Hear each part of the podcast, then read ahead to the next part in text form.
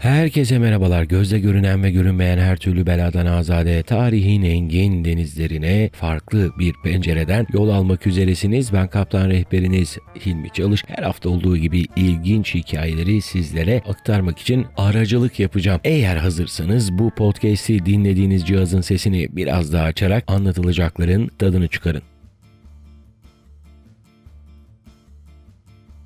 Yeniden merhabalar malumunuz popüler sülfür haftası aslında geçen hafta olacaktı ama geçen haftaki bölümü dinleyenler hatırlayacaktır öyle küçük bir hatırlatma da yapmıştım. Geçen hafta kitap uleması geldi bu hafta popüler sülfür geldi. Önümüzdeki hafta kim bilir neler gelecek oldukça ilginç şekilde içerikler üretmeye devam ediyorum. Ben Oğuzhan ve tabii ki de Oktay Türkoğlu ile beraber ama sadece biz de değiliz. Aynı zamanda kulak uleması ailesi daha da büyümeye devam ediyor. Özellikle sosyal sosyal medya üzerinden gelen yorumlar, paylaşımlar beni o kadar mutlu ediyor ki buna bağlı olarak da çeşitli tavsiyeler de geliyor. Geçtiğimiz hafta içinde birkaç tavsiye aldım. Özellikle Tarih Dergisi için çok ilginç şeyler geldi. Bakalım belki önümüzdeki hafta Tarih Dergisi içeriğinde sizlerden gelmiş olan birkaç tane hikayeyi de paylaşırım. Tam çünkü oraya uygun içerikler sadece bununla da kalmadı kulak ulemasının girdiği etkileşim. Önümüzdeki günlerde ki uzun zamandan beri de istediğim bir şeydi. En azından bu yayınlara başladığım andan itibaren kafamda olan bir şeydi. E, bunun somut hale gelebilmesi için de güzel bir adım attım. Kulak ulemasının içerikleri bir kitap olarak da karşınıza gelecek önümüzdeki günlerde diye ümit ediyorum. Hala görüşmelerimiz devam ediyor. Olduğu zaman tabii ki bu kanal üzerinden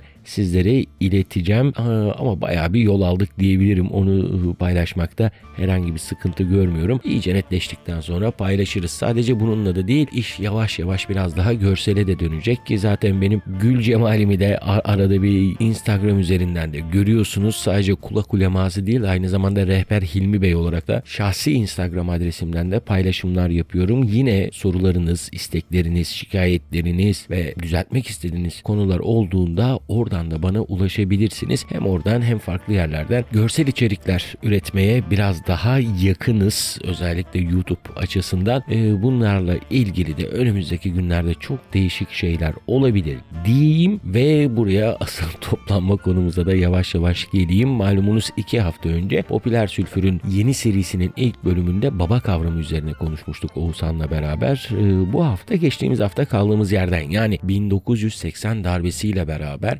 devletin takındığı baba figüründen doğru yola çıkarak 1980'ler, e, 90'lar ve günümüze kadar geçen süre içerisinde babanın dönüşümünü konuşmaya devam edeceğiz. Geçen bölümde tam olarak nerede kaldığımızı anlatabilmek adına biraz daha geriden alacağım. Yani Oğuzhan'ın son bölümde sarf etmiş olduğu son cümleden alarak konuyu bugünlere kadar getireceğiz. Böyle küçük bir bilgilendirme veya ilan faslı diyelim biz buna. Bundan sonra da asıl konumuza yavaş yavaş girelim. Keyifli dinlemeler, iyi vakit geçirmeler dileyerek sözü Oğuzhan'a verelim. Bastırılan baba geri dönüyor. Yani şöyle söyleyeyim. 80'lere kadar bir siyasal baba yokluğu var, krizi var, otorite boşluğu var. E, ve herkes yeni babalar ararken uzun zaman gündemde olmayan birdenbire temelli dönüş yapan ve çok başka bir baba olarak benim tanımına ultra otoriter baba olarak geri dönen askeri darbe 80 darbesi. Ve 80 darbesiyle beraber devlet baba öyle bir geri dönüyor ki çocuklarının sahiplendiği boş beleş ne kadar baba varsa kendisinden güçsüz olan ne kadar baba varsa paramparça ediyor. Ortalığı talan ediyor ve artık hanesini demir duvarlarla bu demir duvarlar yeri gelir sokaklardaki sıkı yönetim, yeri gelir hapishanelerdeki literal anlamdaki oğullarını tıktığı demir duvarlar, kelepçeler, zincirler, hapishaneler falan filan. Baba hiç olmadığı kadar hegemonik, hiç olmadığı kadar otoriter, hiç olmadığı kadar gaddar, Kronos gibi geri dönüyor. E, e, hani onu da söyleyelim e, hakim olmayanlar için. Zeus'un babasıdır Kronos mitolojide ve Kronos aynı zamanda zamanın tanrısıdır. Oldukça da güzel bir tablosu vardır. Caravaggio'nun çocuklarını yiyen Kronos tablosu. Orada da Kronos kendi erkinin sarsılmaması için doğan bütün çocuklarını yer. Ki e, biraz önce Oğuzhan'ın da vurgulamış olduğu gibi e, 1980 darbesiyle beraber oluşturulmaya çalışılan otoriter baba figürü de e, Kronos gibi kendi evlatlarını yemeye başlıyor. Peki e, midesine oturuyor mu? O bir sonraki şey ama şunu söyleyeyim baba geldiği zaman oğulları tarafından sürekli paylaşılmaya çalışılan adeta talan edilir gibi görünen kendisi için ana vatanı anneyi toprağı tekrar bir hışımla ele geçiriyor ve her şeye muktedir bir baba olarak. Kurallarının çiğnenmesi bile düşünülmeyecek kadar korkulan yani bırakın karşısında sigara içmeyi sigarayı bıraktıracak bir baba. Ve o dönemde artık ailelerde nasıl bir deyim ortaya çıkıyor? Sağa sola karışma. Siyasetle alakan olmasın. Hı hı. herhangi üniversiteye gidecek bir gence tavsiye edilen ilk şeydir. Sağa sola karışma ve bir deyim haline gelmiştir babanın korkusundan ortaya çıkan şeylerdir. Ve böylelikle biz Özal'a kadar bir dördüncü evrede gidiyoruz ve Özal'ı da esasında içeren ben bu dördüncü evreye ultra otoriter babanın geri dönüşü ve yok oluşu diyorum. Çünkü yani bir şey ne kadar büyükse o kadar hızlı düşer. Hızlı yok olur. Hmm. Yani o zaman bu biz buna bence şey diyelim. Yani e, en azından ben öyle düşünüyorum senin vermiş olduğun örneklerden. Darbe bir geçiş dönemiydi. O babanın bir anda ıı, anlık öfkesiyle beraber toplumu düzenlemek adına yapmış olduğu bir eylemdi. Şok. Bir şoktu. Doğru daha doğru bir tabir oldu seninki. O şok birden de yıkılıyor dedin. Nasıl yıkılıyor? Nasıl darbe darbenin sönümlenmesinden sonra yeni bir siyasal baba olarak ve tüm babalarla barışık bir baba olarak yeni bir iktidar rejimi ortaya çıkıyor. Özal. Müşfik baba. Değil mi? Arabeskle barışık bir baba. Ha şunu da söyleyeyim 80 darbesinde rock müzik daha önceden anlatmıştık yasaklanıyor. Yani bir yanda babalar arasında bir savaş var. En güçlü baba kim? Değil mi? Ve Hmm, müşfik baba. ee, işte darbeci baba. Ultra otoriter baba dediğim işte. O sönümlenince artık müşfik baba ortaya çıkıyor. Yani Özal'ın liberalleşen, özelleşen e, babası ortaya çıkıyor ve arabeskçilerle hani arabeski sevip sayıyor ama mesela şeyi de seviyor, rakı da seviyor. Özellikle Cem Karaca'nın Almanya'da geçen yıllarından sonra ülkeye yeniden geri gelmesi ve bir ANAP kongresinde kendini göstermesi de aslında senin vermiş olduğun bu müşfik baba figürü olarak hem arabeski hem rock müziği seven baba olarak sembolize edebiliriz veya yakıştırabiliriz biz bu durumu Turgut Özal'a. kesinlikle ve kendisinden önceki o baskıcı babadan sonra birdenbire Özal'ın gelişi esasında halkın aşırı baskıdan birdenbire aşırı refaha ermek istemesi, aşırı özgürler ermek istemesini de biraz gösteriyor. Özal'ın sahiplenmesi hala alt taban Özal'ı sever. Hı hı. İşte hala şeyler işte Özal öldürüldü, öldürülmeseydi keşke falan. Sevilir geniş bir kitlede. Ya hatta yani ülkenin e, bir kesimi de eli kalem tutan bazı e, sosyal demokrat bakış açısına sahip aydınlanmacı figürleri bile hala da Özal'dan hep e, hayırla yad ederler yani. Ama amaya geliyorum. Ama ama ne? Ama ne? Biz şu an babanın tarihini, arkeolojisini yaptığımız için şunu söylememiz gerekiyor. Toprak ve toprak içerisinde olan mülkler dişil, ana, ana vatan, anayasa. E, çünkü bunlar anladığım kadarıyla halkı doyuran şeyler. Evet e, eve ekmeği getiriyor aslında baba ama senin saymış olduğun bu işletmeler veyahut da kamu iktisadi teşekkülleri o eve gelen ekmeği de sofraya getiren, halkı doyuran unsurlar. Kesinlikle ama sembolik olarak babanın tarihi içerisinde Türkiye'de ortaya Turgut Özal ve liberal bir Türkiye ortaya çıkıyor. Bununla beraber diğer babaların kabul edildiği yani arabeskin, rock müziğinin herhangi bir babaya, herhangi bir otoriteye imtiyaz gösteren devlet baba ve başında Turgut Özal ve tırnak içerisinde az önce söylediğimiz gibi müşfik baba ortaya çıkıyor. Ve bu baba ne yapıyor? Yeni kanallar, yollar tırnak içerisinde. Literal anlamda yol hem de yeni devlet yolları açmaya başlıyor. Arabesk müzik için çok önemli birisi. TRT'de tekrar ortaya çıkmasının, arabesk konserlerine katılan bir ba- başkan. Çok arabaya kaset koyup arabesk dinleyen, seçim şarkısı arabesk parçası olan, Kültür Bakanlığı'na e, Hakkı Bulut üzerinden e, acısız arabesk parçası yaptıran, yer yer İstanbul'u, yani İstanbul deyince ne demiştik artık toplum için? İçerisinde doğduğumuz o kadın, o anne, o ana vatan, o bölge fethedilmeye gereken içerisinde doğulan yer. Orayı müteahhitlere kentleşme adı altında işte e, veren, rantlaştıran, aşırı bir esasında dış ülkelerden, Türkiye'de daha önce pek olmayan bir şekilde dış ülkelerden yeni yatırımcılar, yeni yatırımcıları teşvik eden bir yapı. Yani şundan bahsedebiliriz. E, bir ev olarak Türkiye'nin içerisine başka babalar, başka erkekler alan amiyane tabirle umarım fazla kaçmaz gavat bir baba olarak Turgut Özal ortaya çıkıyor. yani biz bunu bence e, Turgut Özal'ı özeline indirgememek lazım ama hani şey hoşuma gitti. Ya kurmuş olduğun e, bağlantı hoşuma gitti. Çünkü 24 Ocak 1980 kararları ve bu 24 Ocak 1980 kararlarının sürekliliğinin sağlanabilmesi için 80 darbesinin gerçekleşmesi. 1980'li yıllardaki dışa dönük ekonomi, dışarıdan içeriye ve içeriden dışarıya doğru akan büyük kapital ve buna bağlı olarak hayali ihracatlar, bankerler vesaire, banka skandalları, o bu filan o dönemin prensleri mesela çok bilinir. Yaşı yetenler varsa onları hatırlar. Özal'ın prensleri, özelleştirme süreçleri, özelleştirmedeki karanlık taraflar vesaire filan deyince de senin bu o, süreci izah ederken kullanmış olduğun eve ekmeği getiren baba ama sofraya koyan da halkı doyuran da anne oluyor ve e, aslında bu süreci e, eğer sembolize edecek olursak da bu dönemdeki baba ile ilgili gavat kelimesi yani çok ağır kaçar mı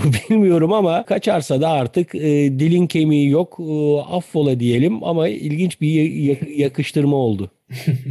Ve böyle babanın çok olduğu bir dönemde neyin de çok olması beklenir? Çocuğun. Ve arabeskte de küçük emrahlar, ceylanlar, bir sürü çocuk hı hı. ortaya çıktığı bir dönem. Özal'dan sonra nereye geliyoruz? Beşinci evre dediğim 90 lar ve sonrası. Burada ne oluyor? Hemen kısaca özetleyeyim. Osmanlı'daki o tradisyonel hegemonik baba yerini modern otoriter babaya bırakıyordu Cumhuriyet'le beraber. Daha sonra Kenan Evren dönemi o darbe dönemi ultra otoriter baba ve Özal'la beraber baba yerini birçok babayla, birçok farklı kişiyle paylaşan özelleşmenin ve renklenmenin getirdiği bir dünya ortaya sunuyordu ve baba birdenbire boşluğa düşüyordu. Ve bu babayla beraber insanlar neyi aramaya başladı? Ve ne ortaya çıktı 90'larda? Ayın karanlık tarafı yani babanın karanlık tarafı tırnak içerisinde derin devlet diye işte popüler kültürde de çok çok kullanılan dizileri yapılan bir yapı ve bununla beraber de anılan mafya babası figürü. İşte otopark mafyasından çek senet işini yapan babalara oradan e, filmlere kadar, Kurtlar Vadisi'ne kadar gelen babalara ve bu babalar esasında mafya babası dediğimiz nedir? Şehirde 80'lerde 70'lerde doğmuş. Belki daha önce e, bir yanda e, kabadayı değil ama o bambaşka bir şey. Ona girmeyelim. Kabadayı figürü yerine şehirlerde yetişmiş, zor koşullarda yetişmiş, yor yordan bilen, tırnak içinde rajon bilen, buna göre davranan, bazı insanları koruyan, kollayan, işsiz sınıfı, arkadaşlarını vesaire derleyip toplayan bir şeyler yapmaya çalışan bir figür olarak ortaya çıkıyor. Ama 90'ların o baba yokluğu bu insanların çok büyük öyle komplo teorilerine falan filan da yol açıyor. Oralara girmeye gerek yok. Çok bambaşka bir konu. Ve daha sonra işte Kurtlar Vadisi'nde ne sürekli var? İşte Polat Alemdar esasında bambaşka bir adammış, yetiştirilmiş falan filan diye bir figür. Ve böyle bir kriminal özlem ortaya çıkıyor ve kriminal tipler de çoğalıyor Türkiye'de. Nasıl çoğalıyor? İşte bu değnekçiler, mahalle mafyaları tipi insanların etrafında mafyatik kriminal işte Türkiye'de o dönem bazı olaylarla beraber işte işsizliğin çoğalması falan filan. Bu insanlar kendilerini nasıl bireyler arıyor kültürel olarak örnek alacağı kriminal insanlar. Ve kim ortaya çıkıyor? Azer Bülbül. 90'larda Azer Bülbül e, dinleyici kitlesi nasıl kriminal ve o tarz bir kitle hepsini kriminal diye suçlayamayız tabii. O da bambaşka bir şey tabii. Bir dönemde Müslüm Gürses'in yani Müslüm Baba'nın da dinleyici kitlesine benzeyen belki de onların yine devamı olan belki yine onlar olan bir kitle. Ama 90'larda ne oluyor? Daha illegal işler yapan, e, hayata farklı yönlerde tutunan ve kendi canına kıymaya bu çok önemli. Yani bir suç için kendi canını kıymaya göz alan, kendi canına kıymayı göze alan insanlar. Hı yani düşünün jiletçiler yani aşka gelip kollarını parçalayan insanlar diyeyim. Ve böyle bir dönüşüm var esasında. Türkiye'de artık e, biz tekrar 2000'lerle beraber yani 90'ların sonuyla beraber ne nasıl bir döneme girdik? Küresel postmodern bir dönem. Post baba dediğimiz yani baba sonrası bir dünya. Yani postmodern bir postmodernizmin içerisinde yani psika, psikanalitik olarak da her şeyin hükmünün yitirildiği, aşırı bireyselleşmenin getirdiği herkesin kendi babası, herkesin adımını attığı yerin ana vatanı olduğu bir küresel dünya ve böylelikle esasında arabeskin sönümlenmesinin, yeni babaların olmamasının e, önceki podcastlerde konuştuğumuz bir şey vardı. Müziğin dönüşümü ve burada esasında toplumsal imaj olarak da babanın babanın dönüşümü var. Hı hı. Yani baba bitti artık. Şu, şöyle bir şey söylüyorum bu küresel dünyada Orhan Baba'nın da babalığı kalmadı. Hı hı. Valla e, zaten hani giderek böyle cinsiyetsizleşme kavramı üzerinden oluşan toplumsal değerler içerisindeki hatta bildiğim kadarıyla bazı ülkelerde anne baba ifadesi yerine ebeveyn bir, ebeveyn iki gibi şeyler de gelecekmiş. Bazı e, uygulamalar da gelecekmiş. İşte o cinsiyetçi e, ayrım söz konusu olmasın diye. Hani benim ne düşündüğüm burada çok önemli değil ama e, en azından şunu söyleyeyim. E, binlerce yıldır oluşmuş olan olan o kültür belleğini sırf sadece kadın erkek eşitliği olarak anne baba diye kaldırırsanız hiç olur mu olmaz mı bilmiyorum. O ayrı bir şey. Bunu bu konu hakkında e, sosyal medya hesapları üzerinden bana saldıracak olanlara da şimdiden teşekkür ederim deyip e, konuyu geçiştireyim ama hani e, günümüzde de evet bir e, cinsiyetsizleşme en azından kadın ve erkeğin eşitliği üzerinden e, bu fırsat eşitliğinin yaratmış olduğu bir toplum ortada. Toplum içerisinde de evet artık e, baba anladığım kadarıyla sadece varoluş için gerekli olan biyolojik unsurdan başka bir şey değil. Çünkü e, her bir insan kendi otoritesini de bir şekilde e, etrafına kabul ettiriyor veya kendi otoritesini oluşturabilecek olduğu mahallerde daha fazla kendini gösteriyor. Şöyle bir ek yapayım. 1968 hareketleri Fransa'da gerçekleşirken öğrenciler Lacan'dan da bir destek bekliyor ve Lacan şunu diyor. E, siz bir ötekinden başka bir ötekine, bir efendiden başka bir efendiye koşuyorsunuz. Yani otoriteyi kaldırmak postmodernizmin bir illüzyonu. Biz bir otoriteden başka bir otoriteye koşuyoruz. Bir babadan başka bir babaya. Bu baba siyasal baba olmaz, dini baba olur, metafizik baba olur. Metafizik baba olmaz, biyolojik bir baba olur veya bambaşka bir baba konseptiyle. Baba dediğimiz şey esasında otoritenin temsilidir. Yani dişil bir baba da olur. Yani babayı ben en başta otorite temsili olarak yani yapısal bir baba olarak kullanıyoruz. E, hatta bundan şunu da söyleyebiliriz. Ataerkilik dediğimiz şey esasında şimdiye kadar uyarlanan toplumsal düzende erkeğin ön planda olduğu bir kültür. İlla babanın olmasına gerek yok. Biyolojik bir varlık olan insanın hayatında otoritenin baba, baba tarafından teşekkül edilmesi ve hı hı. devam ettirilmesi gerek biyolojik, gerek hane yapısı, gerek antropolojik olarak gerçekleşmiş şeyler. Yani benim söyleyeceğim, söyleyeceğin şeylerde ve söylediğin şeylerde katılıp katılmadığım şeyler var. Çünkü çok geniş konular bunlar. Ama son kertede şimdiye kadar anlattığım şeylerde ya yani bu tarihsel bağlamda şunun anlaşılmasını istiyorum. Şimdi içerisinde olduğumuz otoritenin yumuşak gibi göründüğü bir dünya e, hardcore tırnak İngilizce tabiri yani aşırı otoriter bir toplumdur. Şu anlaşılsın hep her zaman toplumlar bir otoriteden başka bir otoriteye koşup koşup sarılmıştır. Valla bu e, gayet güzeldi. Özellikle programın başından beri baba ve otorite figürlerinin fazlasıyla özdeş olduğunu anlattıktan sonra ki e, otoritesiz bir toplumun olmayacağı vurgusuyla beraber böyle kıssadan hisseyi de çıkartmış olalım. Çok derinlemesine çok farklı yerlere giderek hem Türkiye'nin panoraması hem de dünya üzerindeki algılarla beraber babanın ne olduğunu ve Türkiye'de bunun ne şekilde tezahür ettiğini konuşmaya çalıştık. Çok değerli dostum Oğuzhan Duru'yla beraber. Önümüzdeki günlerde Oğuzhan İstanbul'a gelecek. Ee, bundan sonra İstanbul'da yaşayacak Oğuzhan ve e, bundan sonra belki de ortak mekanlarda e, program yapacağız. Sadece internet üzerinden bağlanarak değil. E, buradan da özellikle eğitim hayatının yeni aşamasında program biterken sizlerin huzurunda Oğuzhan Duru'ya da başarılar dileyim ve son sözü Oğuzhan'a bırakarak hepinize mutlu, sağlıklı ve esenlik dolu bir hafta diliyorum. Görüşmek üzere. Öncelikle güzel sözlerin için çok teşekkür ederim. Programı bitirirken tüm bu anlattıklarımdan yola çıkarak şunu söylemek istiyorum. Şimdiye kadar çok değişik otorite rejimleriyle, baba rejimleriyle karşılaştık. Umarım Türkiye ve genel olarak dünya veya insanlık veya her neyden bahsediyorsak daha az otoritenin, daha az baskının ve daha fazla özgürlüğün ama bu özalcı özgürlük değil tabii. Bambaşka bir özgürlük içerisinde yaşamasını temenni ediyorum. Çok sağ olasın. Çok teşekkür ederim. Efendim biz e, Popüler Sülfür'de Oğuzhan'la beraber programlar yapmaya devam edeceğiz. Mutlu kalın, sağlıklı kalın.